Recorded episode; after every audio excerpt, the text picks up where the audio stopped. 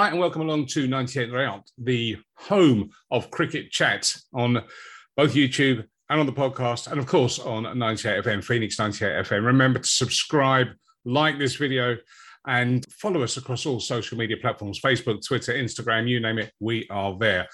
This week, we're talking to Mr. George Dobell. Uh, he's written a really good article in the July edition of The Cricketer about Kevin Pietersen and his ideas for franchising county cricket a really good chat. Let's get into it. Uh, the July edition of the Cricketer is out, as we've been mentioning several times now on the show. And one of the most interesting articles, in fact, there's lots of interesting articles and lots of people that are writing for this magazine that make even this show blush. Um, but one of the more interesting pieces in this month's magazine is from our good old friend George Dobell, who ha- is analysing Kevin Pietersen's proposals for a rebranding, a restructuring of county cricket. So um, you don't need to hear my voice to talk about this. Let's hear from George. George, welcome to 98 and Out. Thanks for having me back. So, for those that don't know, shall we start by just saying what uh, Mr. Pietersen is proposing?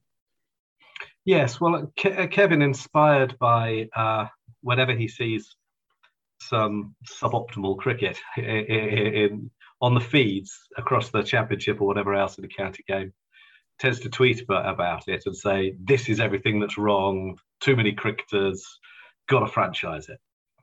Uh, and, and the particular example that he took was Ben Stokes, who's really quite good at cricket, uh, thrashing Josh Baker, who I think is 19, uh, for 34 and over.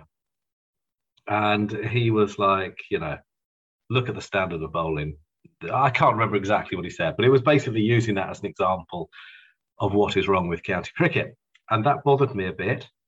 Uh, I should say, first of all, that I, I like Kevin and I respect Kevin and I respect the fact that he's prepared to have an opinion. I respect that he cares and he has that passion. And I think I, in the article I referred to him as a disruptor. He always was, uh, in, in, a wonderful way.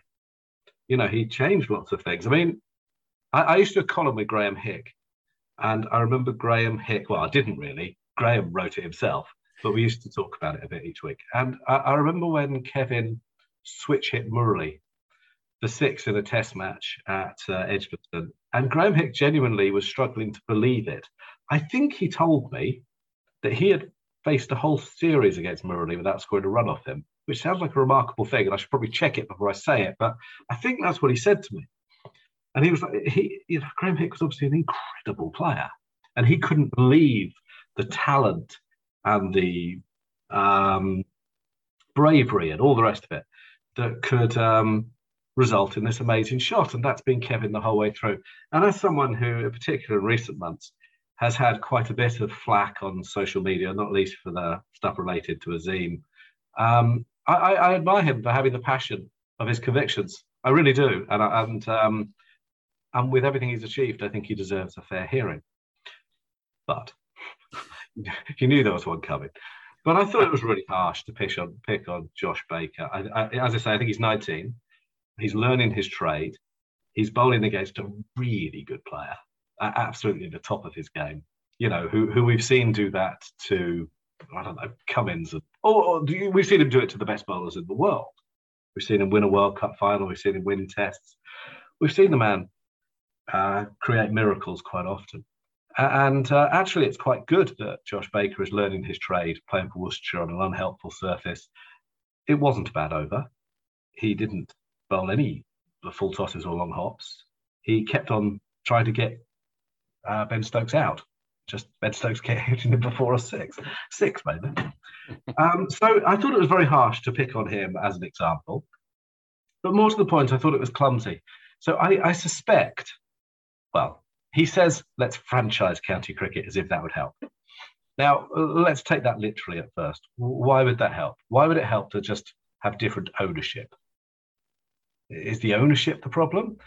I, I suspect that's not what he means. And if it is what he means, he should remember that uh, if you have a different ownership structure, if you have, you know, basically shareholders, owners, they're probably going to be looking for a return, a return beyond producing good players, hoping they're going to win your team games and represent England with distinction. That's basically what you're hoping for as a county cricket member. as soon as you have uh, you allow the game to be franchised, you have all sorts of other agendas, other motivations. And I think one of the ironies is if County Cricket was uh, franchised, Kevin would have struggled to make it because he was a late developer, obviously a, a great player. But he didn't turn up in England as a great player. He turned up in England as a, you know, second-rate spinner offie played for Cannock, uh, developed into a bit of a hacker, and then went from there into a really, really good, fantastic batter, as good as it gets. And he might not have had the chance to do that in a system with fewer teams, in a system which was less likely to invest time in a player.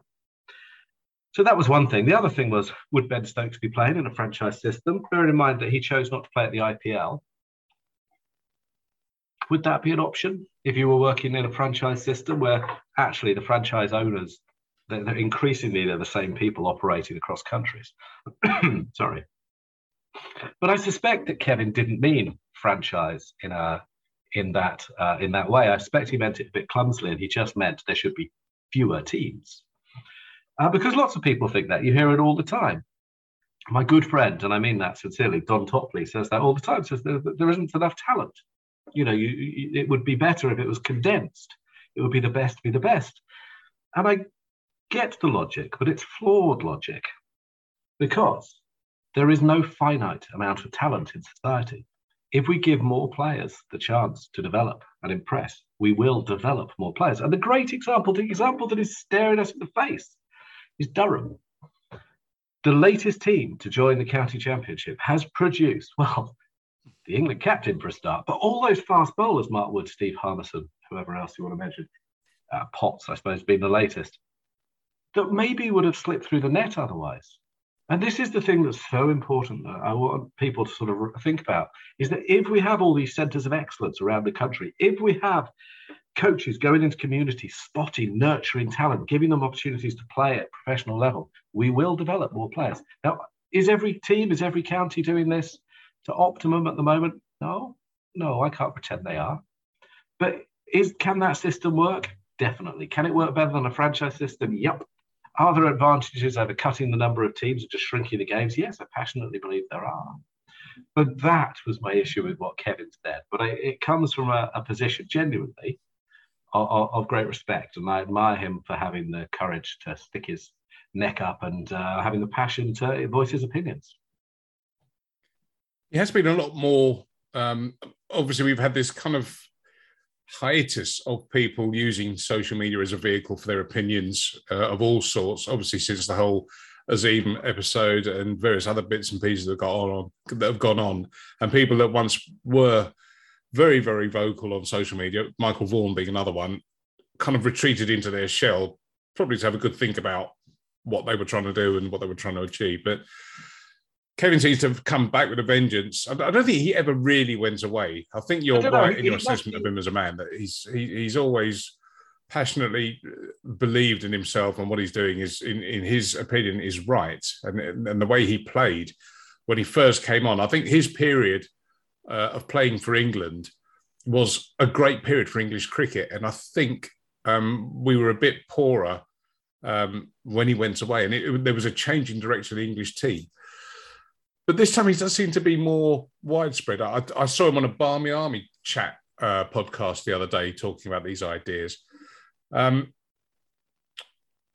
what do you think? Do you think if we have less counties, it's gonna it's gonna improve? Uh, is, is that the answer to the, the, the, the mess that we find ourselves in with red ball cricket? No, I think it's the mission of defeat. I, I, I really uh, don't think that at all. But I, I, say again, I, I, like the fact that he's prepared to do it. He is obviously quite thick skinned because, um, yeah, I mean, I've seen both sides of social media. I, am very aware uh, on a much smaller scale that uh, there have been times in my career where I've had far too much praise and certainly times I've had too much criticism as well. And and and you know, you sort if you experience both, you sort of become immune to either. I think so. It might be that that's what's happened with him. Otherwise, you just go mad, uh, or, or, you go off social media. And you, you know, it's a tool of what I do certainly. Um, uh, and he might feel the same thing, and he, he probably does some really good things over social media. You know, he, whatever you think of him, his dedication towards conservation and stuff. He doesn't have to do that. He doesn't have to do that. So, so bloody good for him. It's like when people criticise Ian Botham, but obviously there's a lot to criticise Ian Botham for at times. Fine, you know, he did raise all that money for charity. No one made it. A lot of people retire and don't do that. you know, so I, am full of respect for, for actually for both of them, even if I don't agree with them all the time. But sorry to get round to answering your question. There's no reason that just cutting things will make things better. If you're if you're sort of arguing that you're distilling the talent, so you're picking the best, I don't know, 90 players out of the championship. Okay, and you had a game tomorrow, a series tomorrow. Okay, there's a little bit of logic in that. But what you're not doing is you're not then providing the developmental tools. You're not having people like Stuart Broad were given that great opportunity early in their career. James Taylor's another one. Rehan Ahmed is a, current example. Of, I've get, named three players who I think will all play for Nottinghamshire or have played for Nottinghamshire who started at Leicestershire. Because they're getting game time, they're getting first class cricket or, or, or professional cricket at an age where they probably wouldn't be getting it. And uh, they're playing against good players, they're playing with good players, they're learning all the time. I know you might say you could do that in second 11 cricket, but it's not the same. It's not the same intensity. Uh, you don't get the same quality of players. It, it's not the same. Uh, it, it's it's different when it has first class status, when it has this day status, whatever. So I, I just think it's a mistake to to think that look, quick solutions are the best solutions. It's like getting rich quick. God, that must be the best way to get rich. The only reason it's got a bad reputation is because it's simplistic. And it's the same with this. You know, just the idea, have fewer teams, we'll distill the talent. We won't We'll find less talent. Instead, we should be urging, empowering the counties to get out in the community more and not rely just on the private schools in their region and find some more talent. We should be very interesting to watch. I think uh, the last time I checked, I was watching the SACA school, South Asian Cricket Academy. They played against Northam second. They scored 400 or so on the first day. I think they bowled out for 460. This is SACA. And the last time I looked, Northants was something like 60 to 7. Mm. These are lads who slipped through the net in the SACA Academy. They slipped through the net for whatever reason, and they're now being given another go. And I think it's been proved that there's an awful lot of talent that we haven't uh, we haven't optimized yet. Uh, and I would rather see us do that. I'd rather look at doing that than, than cut the number of teams and make it more exclusive. That is not the right way to go. There's all sorts of other things you can do. You know, if you don't like the blast, Great, put it in two divisions. If you think it's too long, great, play over 100 balls. Couldn't give a toss, genuinely. Cricket, bloody love it, love it. Don't yeah. care. But I would like more teams to be playing at every level. And I don't think it's, I just don't accept it's true that the amount of talent is finite. It's not in anything, is it? The, the amount of money in society is not finite you get more out of things if you develop them, if you give them a chance, if you invest in them. And I think it's the same thing. So I think it's simplistic thinking, but I worry it's thinking that is winning the day. I worry that, um, yeah, that, that, that I worry that we have people running English cricket who don't have much imagination and, and maybe not even vast amounts of intelligence. Uh, and that they've sort of lost faith in the product, it seems to me. But so many players come from the teams which would be cut and I'm not sure that they would just go to other teams and be better. I think they might just be lost on the way. And there, there are, you, you can think of lots of examples. You know, if you if you cut to 12 counties, okay, we can all think of two or three that would probably be the first to go. And let's be honest, Leicestershire, Northampton, Derby would all be in trouble. But that, that's quite a big area of the Midlands where you're losing teams. Yeah. Oh, sure. You've still got Warwickshire, sure. You've still got Nottinghamshire, I suppose. But then, then let's look at the others. Let's look at the others who would go. Sussex safe. Oh, mm. Somerset. Somerset yeah. safe. Worcestershire safe. Well, they're not, are they? So you're going to be making some really, really big decisions, and you're not going to be making them on merit because you're going to decide, oh, test grounds, they'll be all right. So you're going to keep Glamorgan, who haven't produced, you know, who aren't producing, haven't produced players. Maybe there's, you know, a few signs of them going in the right direction now. Um, it's not done on merit still. And there, there, are so many things about franchises or, or, or uh, smaller competitions. You'll end up selecting players because they're familiar rather than because they're good. Will that people be as willing to take chances on unknown players? I don't know. I think it'll be really, really difficult. Will they be willing to take chances on second time rounders, people like Kevin, who actually missed out the first time round. And there's loads of them. Jack Leach in the England side. Uh, Rory Burns, I think, uh, went through the university system. You know, there's all sorts of people who come to the game at different times, different stages. I just think we're making our game smaller. Graeme Swann, that's another one. Right. So all, all, all sorts of. I mean, there, there, there literally are dozens. Um, yeah. And we've already done this a bit. You know, I, am very um, uh, nervous about the decision a couple of years ago to get rid of the MCCU scheme. Uh, you know, 25% of England qualified first class cricketers were at some stage going through that scheme. It doesn't mean that they wouldn't have come through without it, but it was playing a part. And, and it wasn't just playing a part in producing cricketers with a slightly more rounded world view, which I think is helpful. What it was really doing is helping at the other end of the system when they're spat out of the sport, age 32, with a dodgy back and, you know, rubbish hamstrings and don't have any jobs. And that that is so much more of a problem, you know, than people realize because we don't like to talk about these things because they're very personal. And we don't necessarily want to talk about our childhood heroes who's now homeless or whatever. But um, but it happens. I can absolutely guarantee to you that it happens, and it doesn't happen that rarely. Um, I yeah. Anyway, I better not go into any more detail there. But the point being that uh, I, I think that there is our game should be embracing more, not uh, cutting and getting smaller. I don't think that's the way to go at all. One of Kevin's points that he made about his proposed uh, franchise, whatever you want to call it, his revamp of the county setup, um, was encouraging counties that apparently are flush with money to pay to get big name stars in to play red ball cricket, and that way, um, county players would by playing alongside these great names, would then flourish in their own right. Well, he's um, got a point. I mean, no doubt, no doubt. Um, he would have learnt by playing. Who did he play alongside? Chris Cairns, um, yeah. for example. Uh, um, Hussey, uh, Fleming. I can't remember who would have played uh, uh, in those formative stages of his career.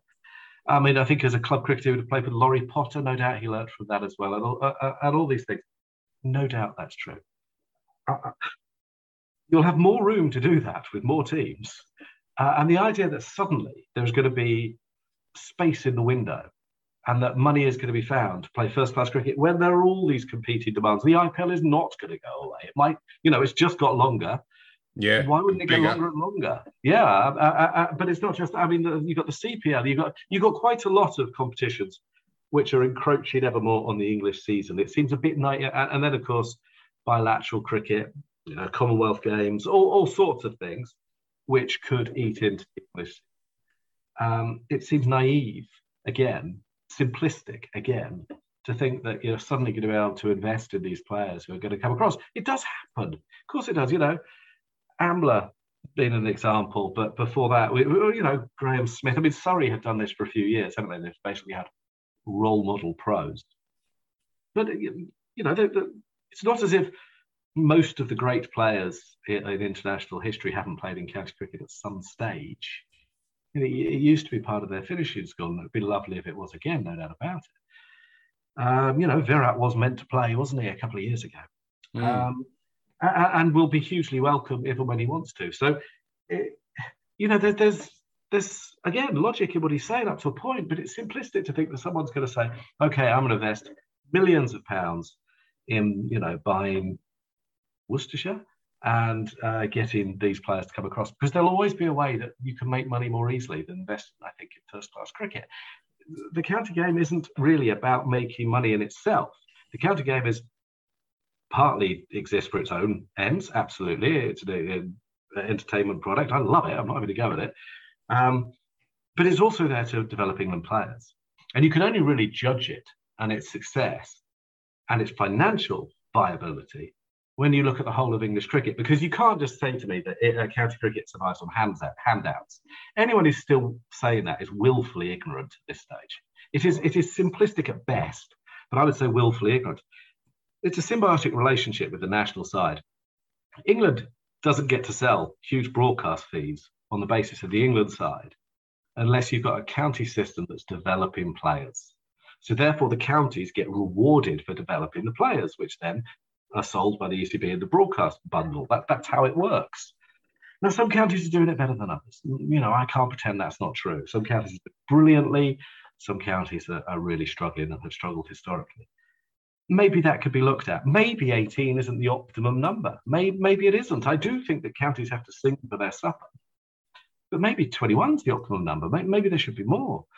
But the idea at the moment that, that there are these terribly simple, quick solutions and they're just cutting the numbers, finding investors who would, you know, uh, do these things. it, it, it is, uh, um, yeah, I, I, simplistic is one word, but actually it's slightly worrying as well.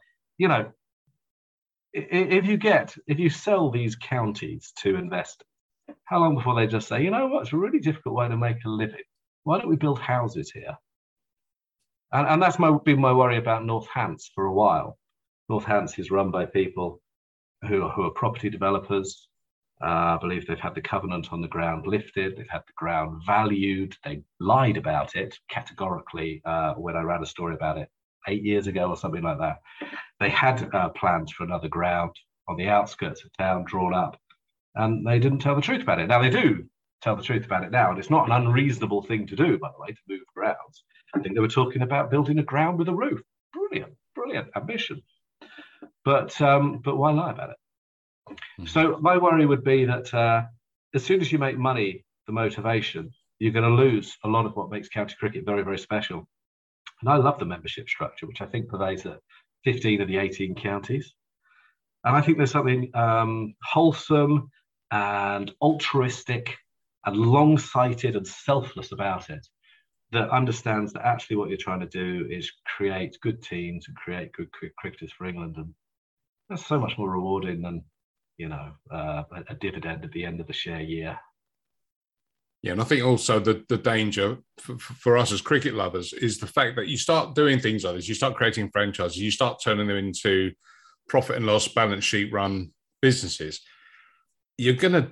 It doesn't take much to upset traditional cricket fans. That would absolutely alienate the people that are bristling about the hundred and don't then dismiss the T20 as bish bash bosh. This would um, send them scurrying back into the shires.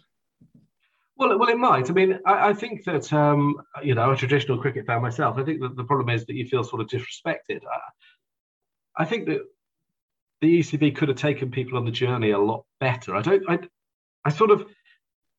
Um, I, I, I'm uncomfortable with the idea of uh, county cricket fans as always traditional and change. I, I don't recognise that really there might be an element of that from some, of course, but you know, list A cricket started in the English county game, you know, in 1963, and T20 started in the county game in 2000. There were lots of other ideas over the years which have started in the county game and have been welcomed and valued and um, cheered on by supporters. I just thought, actually, they called that bullshit when they saw it. I don't think it was sort of this reactionary uh, refusal to accept change. I, I, think people embrace change just fine, but when they smell a rat uh, and and they're wondering why things have been changed, and it all seems unnecessary, and then you realise that nearly everybody who speaks a good game about the hundred has been paid by the bloody hundred. That's when you start to get really frustrated.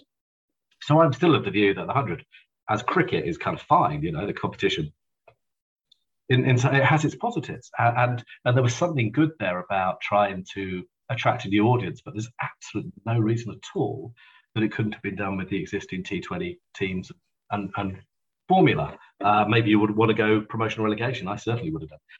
But I, I suspect, you see, it was a, a, an attempt to reduce the number of teams by stealth. I still think that it was. I still think that's what's happening. Hmm. It's it's it's the motive that dare not speak its name. And, and I don't particularly, you know, there, there, there are logical reasons for thinking there are too many uh, teams. I don't agree, but it's it's possible. Um, but I just wish there was a bit more honesty about it.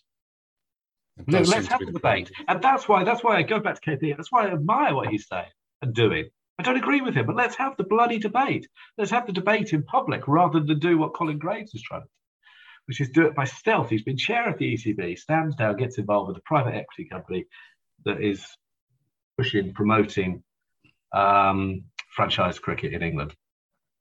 KP's doing it upfront and honest. Got nothing but respect for that.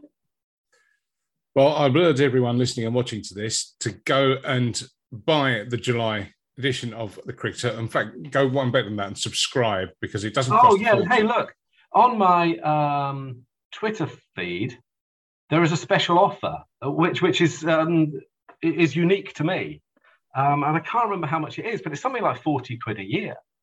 But for bargain, that, I mean that genuinely that is a bargain. um, you know, uh, so I think it's forty-one pounds a year for thirteen.